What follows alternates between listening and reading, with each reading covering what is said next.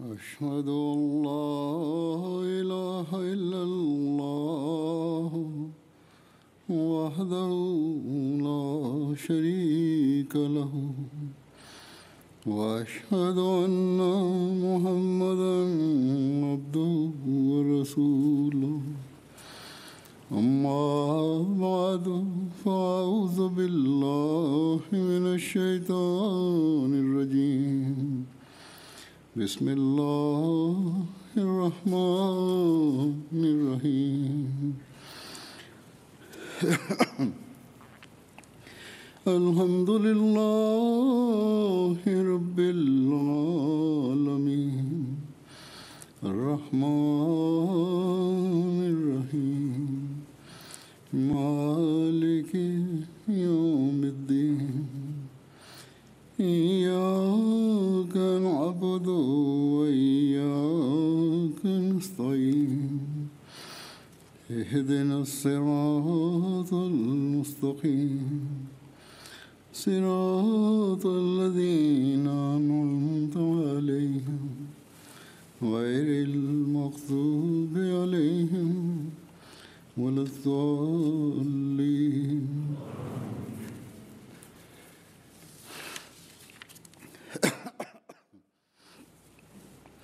قل أمر ربي بالقسط وأقيموا وجوهكم عند كل مسجد وادعوه مخلصين له الدين. كما بدأكم تعودون فريقا هدى وفريقا حق عليهم الضلالة. إنهم اتخذوا إنهم اتخذوا الشياطين أولياء من دون الله ويحسبون أنهم مهتدون. يا بني آدم خذوا زينتكم عند كل مسجد وكلوا واشربوا. ولا تسرفوا. إنه لا يحب المسرفين. لقد وفقكم الله اليوم لافتتاح مسجدكم هذا. علما أنه قد تم بناؤه قبل فترة ولكن يتم افتتاحه الرسمي الآن. في البداية بنيت قاعة هنا كمسجد. وأما الآن فقد بنيتم المسجد رسميا. على أي حال فقد تم الآن بناء مسجد جميل وواسع. ندعو الله تعالى أن يوفق جميع الذين ساهموا في بناء هذا المسجد لأداء حقه.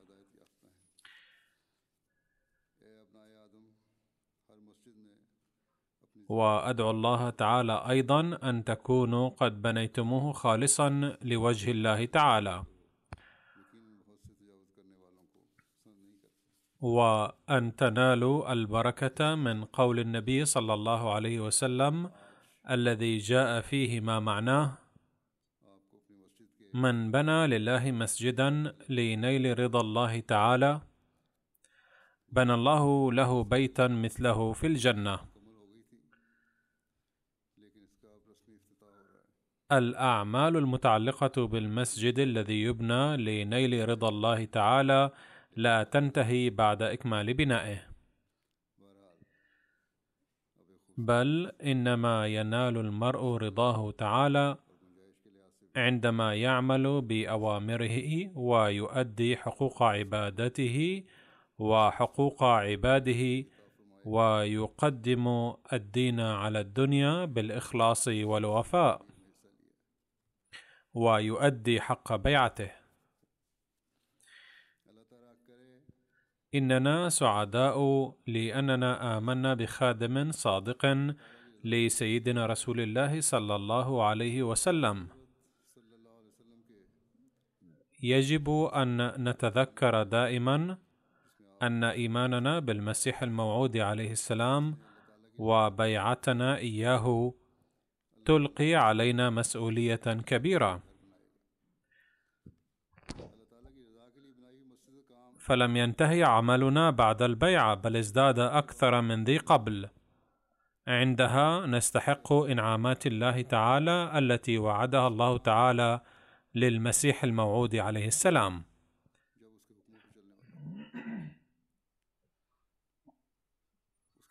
فعلى كل واحد منا أن يدرك مسؤولياته لأن عمارة هذا المسجد أيضا مسؤوليتنا. وإن العيش بحب وود متبادل أيضا مسؤوليتنا. بالإضافة إلى أن نشر رسالة التسامح في العالم وإبلاغ رسالة تعليم الإسلام الجميل إلى العالم وإصلاح أنفسنا بالأدعية باستمرار وإصلاح أنفسنا وأجيالنا القادمة أيضا مسؤوليتنا. عندها فقط نستطيع أن نؤدي حق هذا المسجد.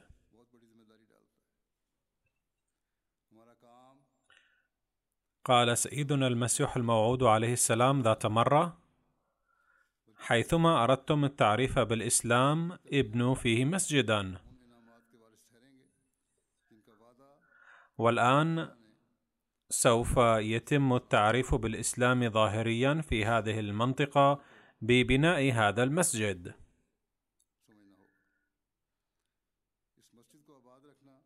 جاء بعض الجيران أيضا وأبدوا عواطف جيدة مع أن معظم الناس في هذه الأيام لا يريدون الازدحام والضوضاء. ولكن جاء أحد الجيران للقاء قبل بضعة أيام وقال بأننا سعداء على أننا حظينا بجواركم. ولكنني أقول يجب علينا أن نهتم بجيراننا ويجب الا يكون هناك ضوضاء وشغب دون مبرر بل ينبغي أن نعمل كل شيء مراعين القوانين. باختصار سوف يتعرف الجيران على المسجد والمسافرين على الشارع أيضا. وبهذا الطريق الذي أدى إلى التعريف بالجماعة سوف تفتح أبواب تبليغ الدعوة أيضا. فعلى كل أحمدي أن يكون نموذجا لتعليم الإسلام.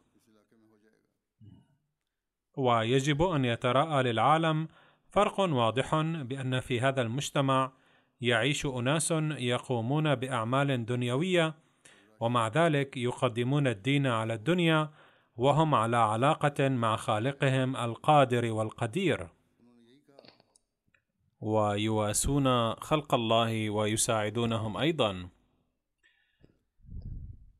عندما يرى أهل الدنيا هذه الأمور تنشأ في قلوبهم عاطفة البحث والتحقيق وبذلك تفتح الأبواب لتبليغ دعوة الإسلام. فعلى كل احمدي أن يكون صورة الإسلام العملية أكثر من ذي قبل. الآيات التي تلوتها في مستهل الخطبة وجه الله تعالى فيها أنظار المرتبطين بالمسجد إلى مسؤولياتهم. فقال جل وعلا اولا أن يقيموا العدل. ويقول الله تعالى عن العدل في آية أخرى في القرآن الكريم ولا يجرمنكم شنآن قوم على ألا تعدلوا. فالذي يقوم بالعدل لا يمكن له أن يفكر عن أحد بالسوء ناهيك عن إلحاق الضرر به. بل الحق أن القائم بالعدل سيتحين الفرص لأداء دوره في إيصال الخير إلى الآخرين. فإذا كان الإنسان يؤدي الحقوق على هذا النحو فإنه يترك تأثيره الحسن على المجتمع حتما. وهذا التأثير الحسن يفتح الطرق لتبليغ الدعوة.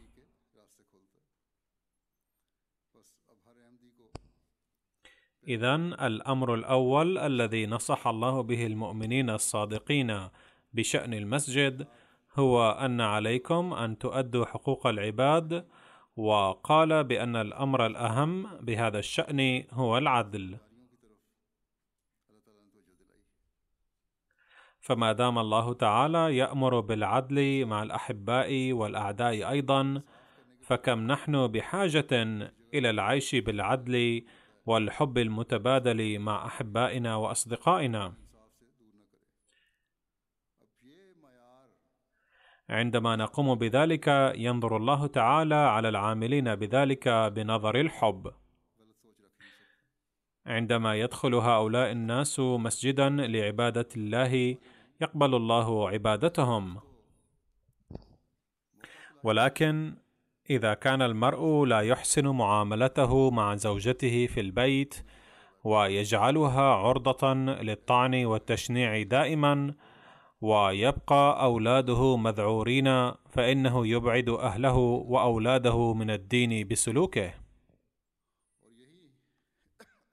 فلو كان الحال على هذا المنوال فلا تقبل عند الله خدماته للجماعة ولا عباداته.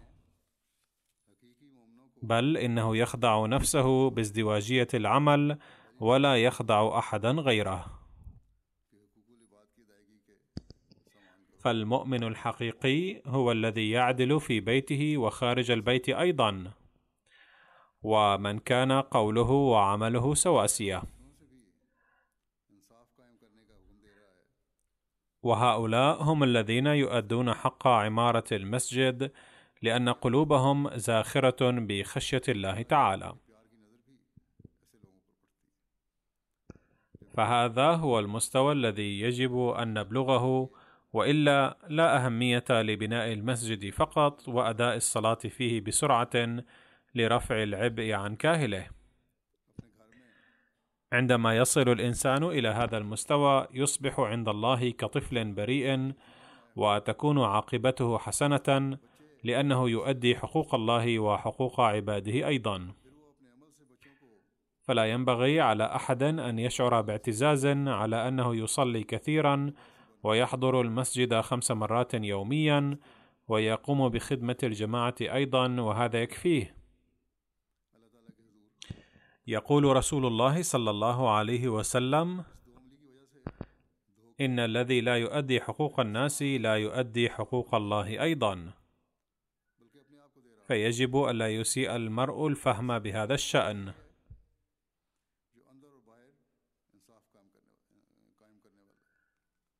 العابد الحقيقي والقائم بعمارة المساجد هو الذي يكن في قلبه خشية لله تعالى ويعمل بأوامره.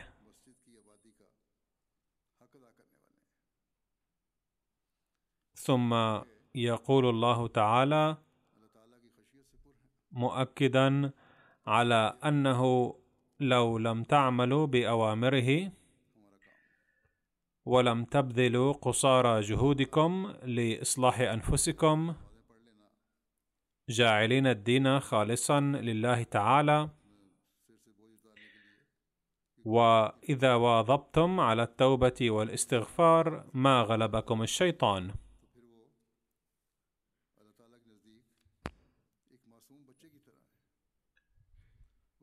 فعليكم بالمواظبة على التوبة والإستغفار.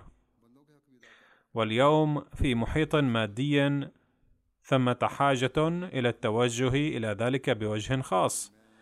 حينها تنالون النجاح وحينها تمثلون أمام الله مثل الطفل البريء. إنما بدأ زوال الإسلام بسبب الفساد في حالة المسلمين. حين جعلوا عدالتهم وعبادتهم رياء أو لم يؤدوا حقهما فضاع كل ما لديهم مع أنهم كانوا يبنون مساجد جميلة ولا يزالون يبنونها. وفي باكستان يركزون في هذه الأيام على هدم مساجد الأحمديين لكي لا تتشابه مساجد الأحمديين مع مساجدهم وألا تكون لها منارات ومحاريب. ولكن لم يولد فيهم عباد الرحمن وهم يحسبون مفخرة لهم أنهم يظلمون الأحمديين وبحسب زعمهم يسعون لهداية الأحمديين إلى سبيل الرشاد. على أي حال لقد حدث زوال المسلمين قبل المسيح الموعود عليه السلام أيضا لأن مساجدهم كانت عامرة في الظاهر فقط. وقلما تراءى المسلمون الحقيقيون وكان الزوال سائدا. وكان لابد أن يحدث ذلك كله لأن النبي صلى الله عليه وسلم كان قد أنبأ بذلك ولكن بعد زمن الظلمة هذا جاء زمن النور ببعثة المسيح الموعود عليه السلام الخادم الصادق للرسول صلى الله عليه وسلم الذي وفقنا الله للإيمان به وقطعنا العهد معه بأننا سنقدم الدين على الدنيا. ونعمل بأحكام القرآن الكريم. فعلينا أن ننتبه جيدا إلى حالاتنا وعلينا أن ننقذ مساجدنا من أن تصبح مثل مساجد غيرنا التي وردت عنها رواية عن علي رضي الله عنه قال قال رسول الله صلى الله عليه وسلم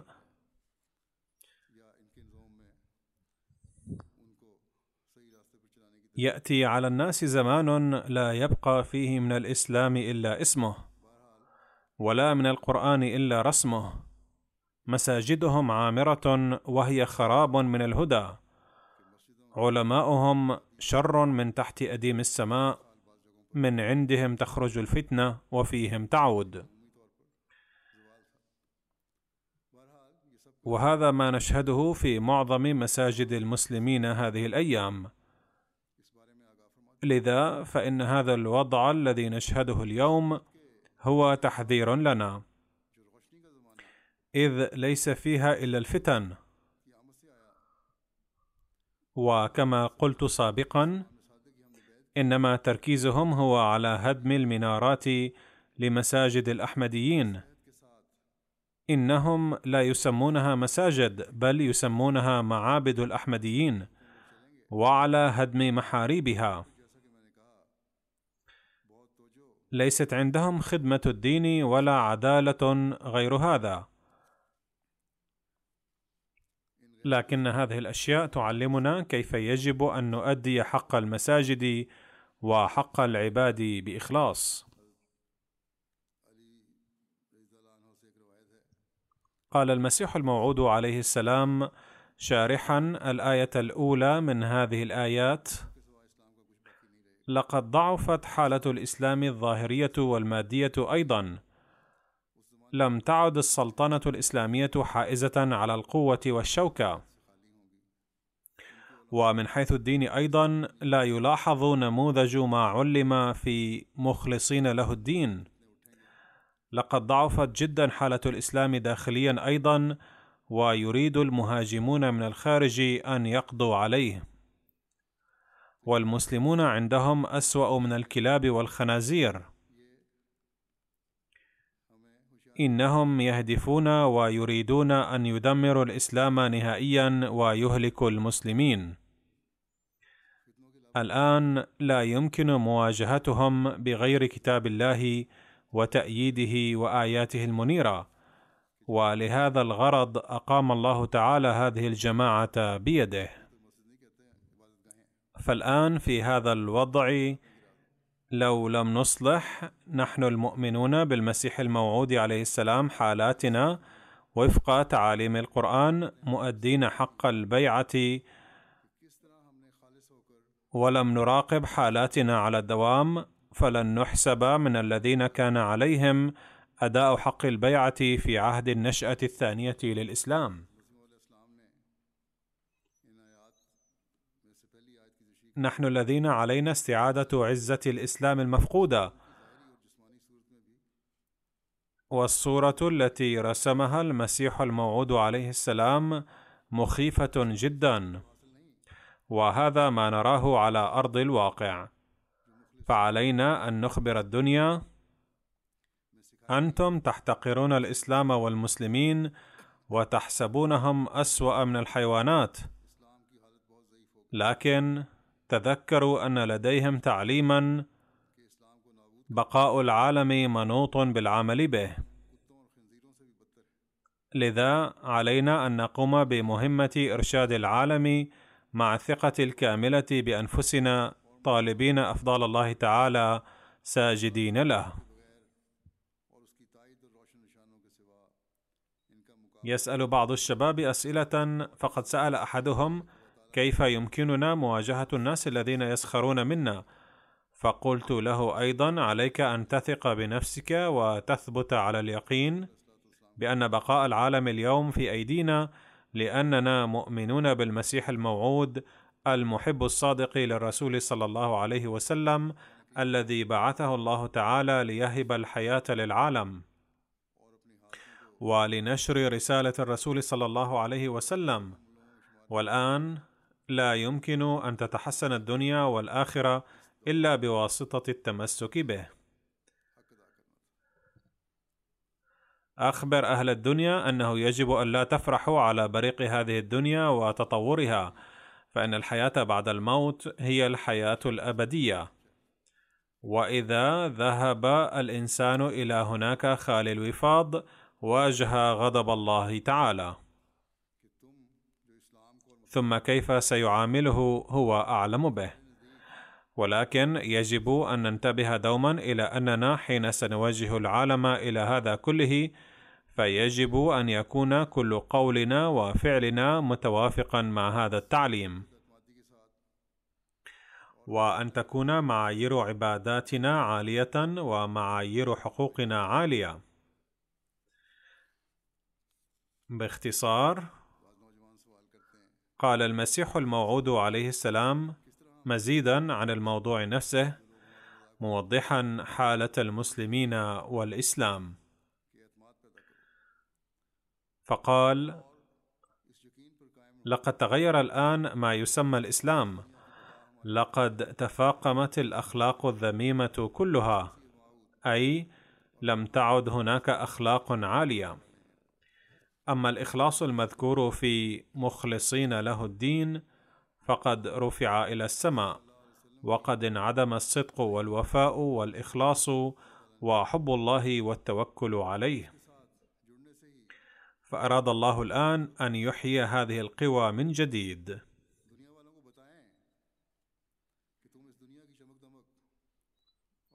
لذا علينا أن نشكر الله تعالى لأننا مرتبطون بالمبعوث الذي بعثه الله تعالى لاستعادة حالة الإسلام الساقطة هذه.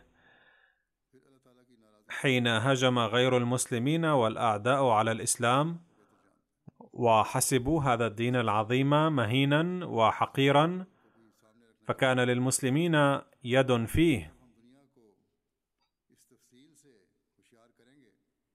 لو لم يفسد المسلمون لما تجرأ العدو على مهاجمة الإسلام بهذه الطريقة، ولكن اليوم نحن من يجب أن نضع معايير الولاء لله تعالى، كما قال المسيح الموعود عليه السلام: نحن الذين عليهم أن يطيعوا أوامر الله بإخلاص ووفاء، ونحن الذين عليهم نشر الحب في كل مكان وإزالة الكراهية. ونحن الذين يجب علينا أن نتوكل على الله تعالى توكلا كاملا. لأن الله تعالى هو القادر على كل شيء. والآن الإسلام هو الدين الكامل والغالب في العالم. ولهذا علينا أن نستخدم كل قدراتنا وأن نكون سلطانا نصيرا للمسيح الموعود عليه السلام.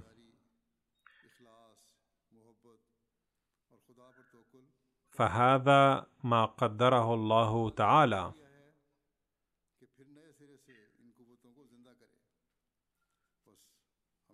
فإن الوعود التي قطعها مع المسيح الموعود عليه السلام والمهمات التي عاهدها إليه ستتحقق إن شاء الله تعالى. إذا أسهمنا في ذلك فسوف ننال افضال الله وإن لم نتقدم فسوف يأتي الله بآخرين لنصرة المسيح الموعود عليه السلام. فهذا العمل لا بد أن ينجز. لذا يجب أن ننظر إلى أوضاعنا وإذا وجدنا نقاط ضعف فعلينا أن نسعى لإصلاحها. فما هي نقاط الضعف هذه وكيف يمكن إصلاحها؟ يقول عن ذلك سيدنا المسيح الموعود عليه السلام في هذا العصر لقد كثرت الصفات الرذيلة مثل الرياء والعجب والعنجهية والإعجاب بالنفس. أما الصفات الحسنة مثل مخلصين له الدين وغيرها فقد ارتفعت إلى السماء. والتوكل والتدبير صار كالمعدوم. والآن أراد الله تعالى أن يحييها.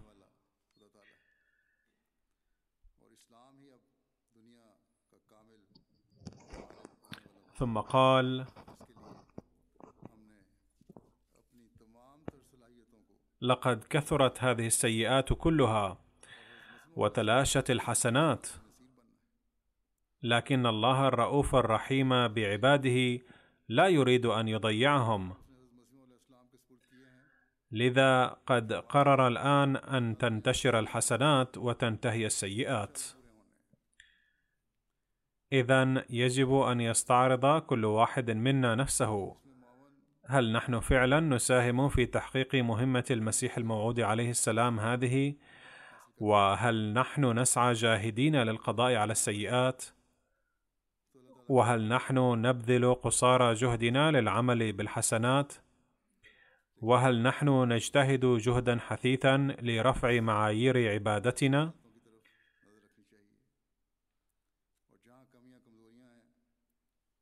إن الإنسان يوفق لإحراز الحسنات أيضا بفضل من الله تعالى.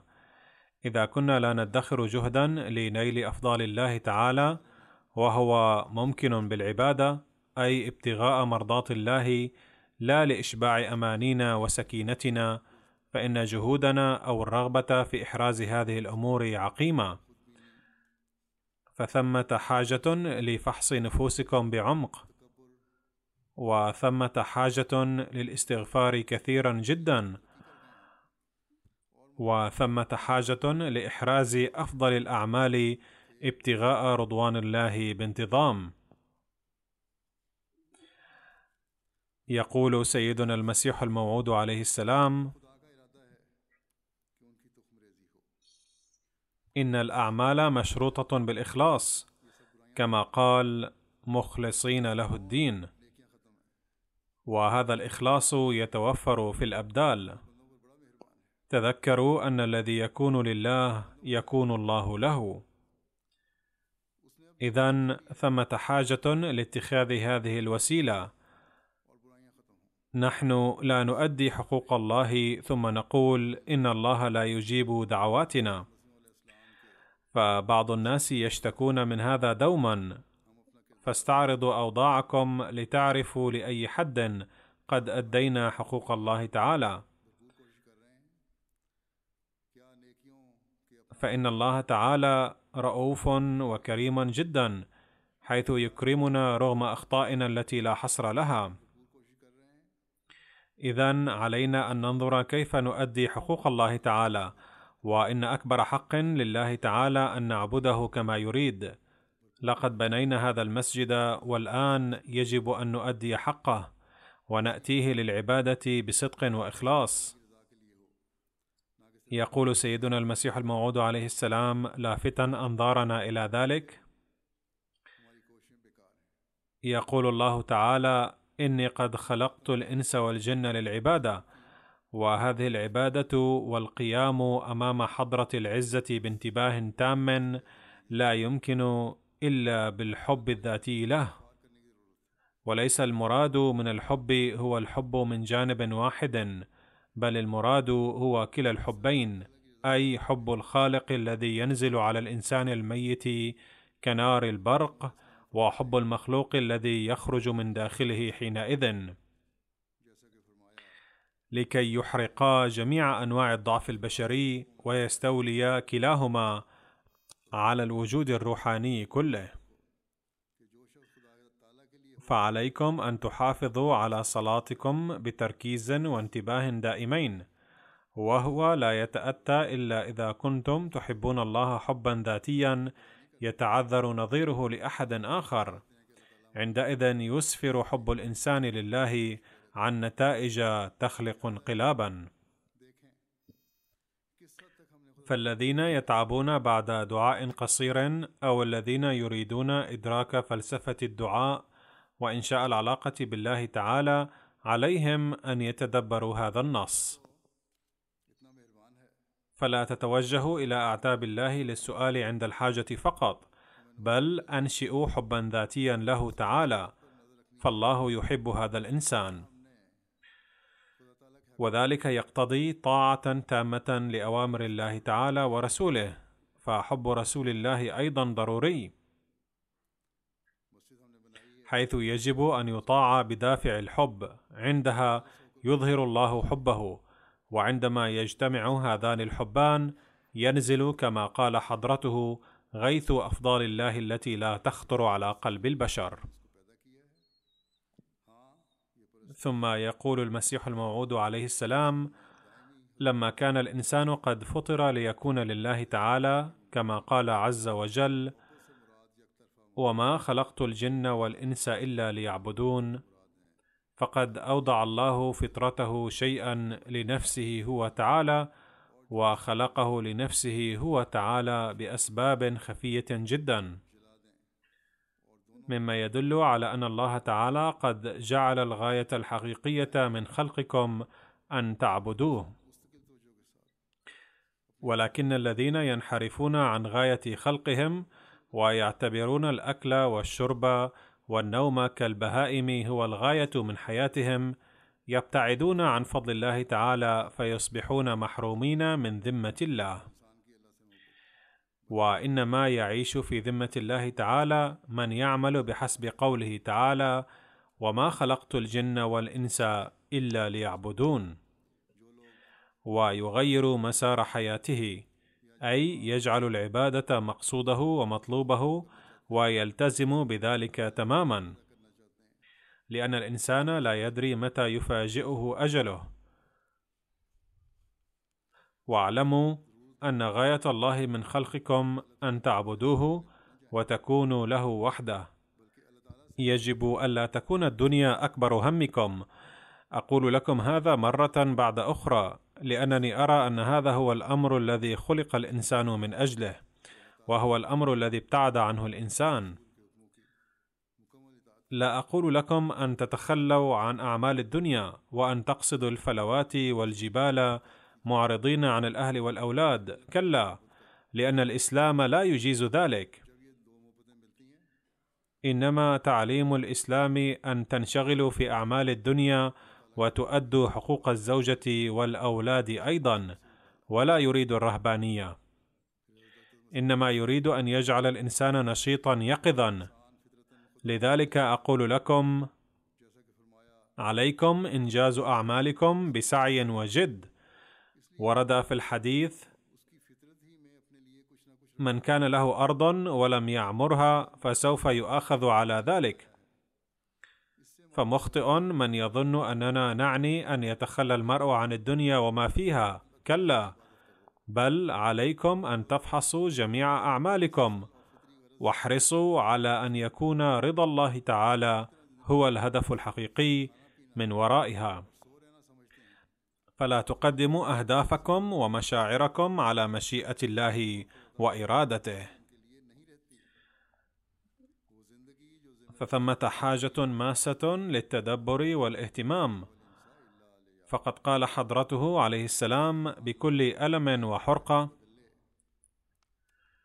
إني ألفت أنظاركم مرارا وتكرارا إلى أن لا تنسوا الغاية من حياتكم. فإذا نسينا الغاية من خلقنا بعد إعلان مبايعة المسيح الموعود عليه السلام فبيعتنا عقيمة وكلام فارغ. على كل أحمدي أن يفكر كثيرا ويتدبر ويفحص كم دقيقة يعطيها لعبادة الله تعالى في اليوم الكامل. فهل بعد أداء الصلاة لبضع دقائق بحيث نفهم بعض ما نقول ولا نفهم بعضه نستطيع أن نحقق الهدف من حياتنا؟ لا يمنعنا الله تعالى من أعمال الدنيا بل يريد من المؤمن الحقيقي أن يصل إلى مستوى عال في أعماله وتجاراته وحرفه وزراعته. وإلى جانب ذلك يقول بألا تنسوا الهدف من خلقكم حال انشغالكم في هذه الأعمال الدنيوية. بل عليكم بالحفاظ على صلواتكم أيضا. فإن أنشأتم مسجدا فلا تتفاخروا على زينته الظاهرية بل ينبغي أن تراعوا زينته الحقيقية التي لا تظهر إلا بالعابدين الحقيقيين فيه. واسلكوا سبل التقوى واسعوا جاهدين للوصول إلى مستوياتها العليا. وعند تحقق ذلك ستدعون العابدين الحقيقيين. ثم يقول الله تعالى بأنه على العابدين الحقيقيين الإهتمام بالطهارة الظاهرية والباطنية كليهما. لذلك أمر المصلون عموما بالمحافظة على طهارة ثيابهم والوضوء قبل كل صلاة وذلك لأن للطهارة الظاهرية تاثيرا بالغا على باطن الإنسان فبالوضوء يستعيد المرء نشاطه ويركز على الصلاة على وجه صحيح. ثم أمرنا الله تعالى إلى جانب الصلاة قائلا وكلوا واشربوا ولا تسرفوا. وأحد معانيه العامة تناول نظام غذائي متوازن وعلى المؤمن ألا يسرف في الأكل والشرب. فإن عدم الإسراف فيهما يؤدي إلى الحفاظ على صحته. وبالتالي سيتمكن من القيام بالعبادة على وجه صحيح. كما أنه له معنى آخر وهو أنه ليس هدف المؤمن الحقيقي من الحياة هو الأكل والشرب والنوم كما ذكر الله تعالى أنها من صفات الأنعام. وكما وضح ذلك المسيح الموعود عليه السلام في المقتبس الذي قرأته انفا أنها من صفات الحيوانات. بل إذا شرحنا هذا الأمر أكثر ظهر لنا أنه يعني أيضا ألا نجري وراء الدنيا ومغرياتها بل ينبغي علينا معرفة الهدف من خلقنا. لا شك أن العابد الحقيقي يقوم بأعمال الدنيا أيضا، ولكنه لا ينغمس فيها لدرجة لا يدرك أنه قد حان وقت الصلاة وعليه أن يصلي، بل ينبغي أن يخطر بباله فورا عند حلول أوقات الصلاة أنه قد انتهى الآن وقت انشغاله في الأمور الدنيوية وعليه الحضور في حضرة الله تعالى والقيام بالصلاة بكل خشوع مؤديا حق الله تعالى أي لا يصلي بالسرعة بل ينبغي أن يصليها بكل حسن وتركيز. فإضافة إلى التزامه بالطهارة الظاهرية واتخاذه الزينة ينبغي عليه ملء قلبه بزينة التقوى أيضا. ثم يقول الله تعالى بأنه يسمح لكم بالأكل والشرب وكل حلال وطيب خلق لكم وهو حل لكم وأذن لكم العمل بالتجارات والانشغال في الأعمال الدنيوية ولكنها إذا كانت تحول دون عبادتكم لله تعالى ووصولكم إلى المساجد وتنسيكم عباداتكم فإنه إسراف والله لا يحب المسرفين. يقول بعض الناس لقد فرضت علينا خمس صلوات ومن الصعب جدا أداؤها في هذا العصر. إذ كيف يجد الإنسان لأدائها خمس مرات فرصة من أعماله وأشغاله؟ يقول الله تعالى إنه ليس بأمر صعب بل اهتمامكم بالدنيا وأمورها وتغافلكم عن الله تعالى هو الإسراف بعينه. وسيبعدكم هذا الإسراف عن الله تعالى رويدا رويدا. فإن ظهر لأحد سخط الله تعالى فلن تبقى له قائمة. وفي هذه الحالة حتى ولو قال بلسانه بأنني مسلم وأنني مسلم أحمدي وبايعت إمام الزمان وفق أمر النبي صلى الله عليه وسلم. مع ذلك فإن عمله سيجعله عرضة لسخط الله تعالى. فلقد أعطى الله تعالى تعليما متوازنا بحيث أمر أن تكسبوا الدنيا ولكن ينبغي أن تجعلوا الدين أيضا نصب أعينكم ولا تسرفوا في كسب الدنيا. والمؤمن الحقيقي هو من يؤثر الدين على الدنيا. وعندما يؤثر الإنسان الدين على الدنيا حقيقة فإن الله تعالى يفتح له طرقا جديدة للرزق ويبارك في أعماله. فمن اتبع أوامر الله تعالى وجعل حياته متوافقة بأحكام الله تعالى وسعى جاهدا لبلوغ المستويات المطلوبة في العبادات فستقضى له حاجياته الدنيوية أيضا بفضل الله تعالى. لا شك أن رغبة الإنسان في الأطماع الدنيوية تزداد وتزداد فإن تفاقمت تحولت إلى نار لا تخمد ابدا. فإن كان الإنسان ملتزما بالدين فلا تشتعل لديه نار إشباع الرغبات الدنيوية التي لا تنطفئ ابدا ويحترق فيها الإنسان وينتهي. ولا حظ لمثل هذا الإنسان في حياة الآخرة التي هي الحياة الحقيقية. يقول الله تعالى إنما يعمر مساجد الله من آمن بالله واليوم الآخر. فينبغي أن نكون من هؤلاء المؤمنين الذين يعمرون مساجد الله. ومن علاماتهم أنهم بعد أداء صلاة ينتظرون ليحين موعد الأخرى فيتوجه لأدائها. هذا هو الهدف من إنشاء المسجد وعمارته وكيفية هذه العمارة. فالآن بعد إنشاء هذا المسجد هنا يتوجب على أهل هذه المنطقة أن يعمروه وهو الطريق الصحيح لجذب افضال الله تعالى ولإصلاح أنفسنا ولربط ذرارينا بالله تعالى. وإلا فإن بريق العصر الراهن وإغراءاته سوف تبعدهم عن الدين. هناك حاجة ماسة لربطهم مع المساجد منذ الصغر وإخبارهم عن أهمية الدين وهذه مسؤولية الوالدين كليهما. إلى جانب هذا ينبغي أن تتذكروا أنه بإنشاء هذا المسجد وافتتاحه الآن سيتم التعريف بالجماعة وبالمسجد وبالإسلام وبالتالي فستفتح طرق للتبليغ وسيتم التواصل مع كثير من الناس. ومن واجب كل أحمدي الاستفادة من هذه الأمور وتبليغ دعوة الأحمدية أي الإسلام الحقيقي. يقول المسيح الموعود عليه السلام إن جماعتنا في العصر الحاضر بأمس الحاجة إلى بناء المساجد. فالمسجد بيت الله.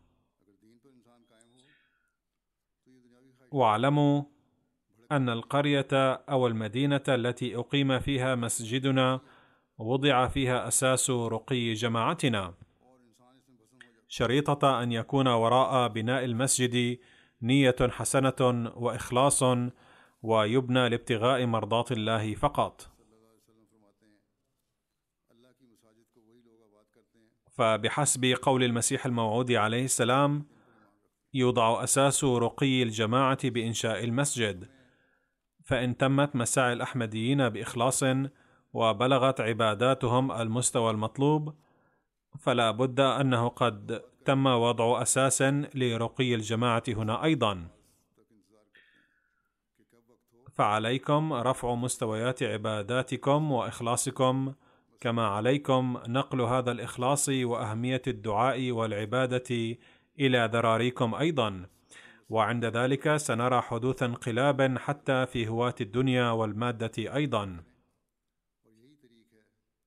يقول المسيح الموعود عليه السلام إن زينة المساجد الحقيقية ليست بالبنايات بل بالمصلين الذين يصلون بإخلاص.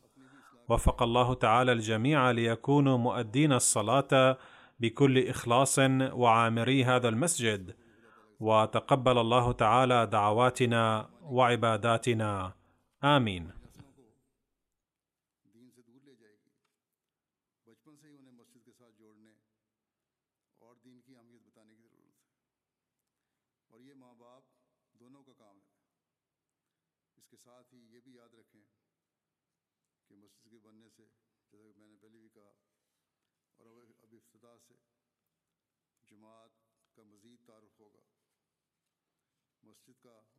کا تعارف ہوگا، تو تبلیغ کے راستے کھلیں گے، مزید رابطے بھی ہوں گے۔ بس ان سے فائدہ اٹھا کر اسلام اور احمدیت کا پیغام پہنچانا بھی ہر احمدی کا کام ہے۔ حضرت عبد المسیم علیہ السلام فرماتے ہیں، اس وقت ہماری جماعت کو مساجد کی بڑی ضرورت ہے، یہ خانہ خدا ہوتا ہے جس گاؤں یا شہر میں ہماری مسجد قائم ہو گئی، تو سمجھو کہ جماعت کی ترقی کی بنیاد پڑ گئی۔ لیکن شرط یہ ہے کہ قیام مسجد میں، فرمایا شرط یہ ہے کہ قیام مسجد میں نیت باخلاص ہو۔ محض للہ اسے کیا جائے بس، جیسا کہ حضرت مسیم علیہ السلام نے فرمایا ہے، مسجد سے جماعت کی ترقی کی بنیاد پڑ گئی۔ اگر یہاں کے احمدیوں کی کوششیں اخلاص سے ہوں گی، عبادتوں کے معیار ہوں گے، تو انشاءاللہ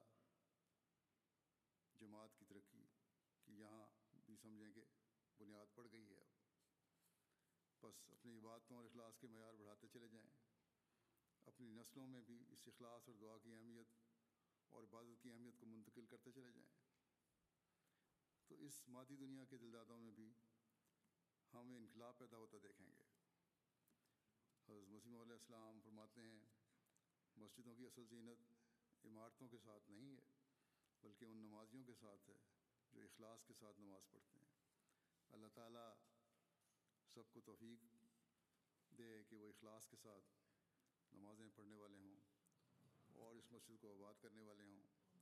اللہ تعالیٰ ہماری دعاؤں اور عبادتوں کو بھی قبول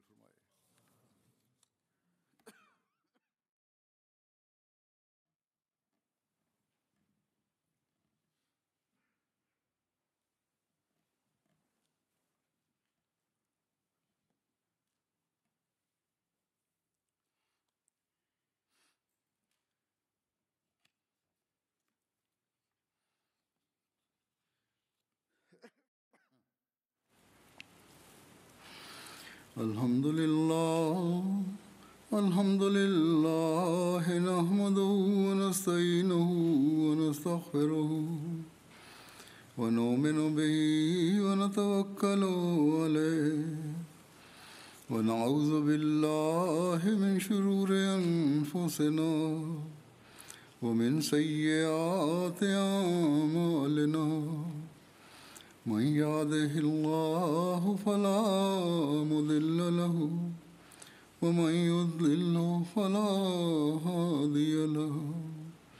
ونشهد أن لا إله إلا الله ونشهد أن محمدا عبده ورسوله.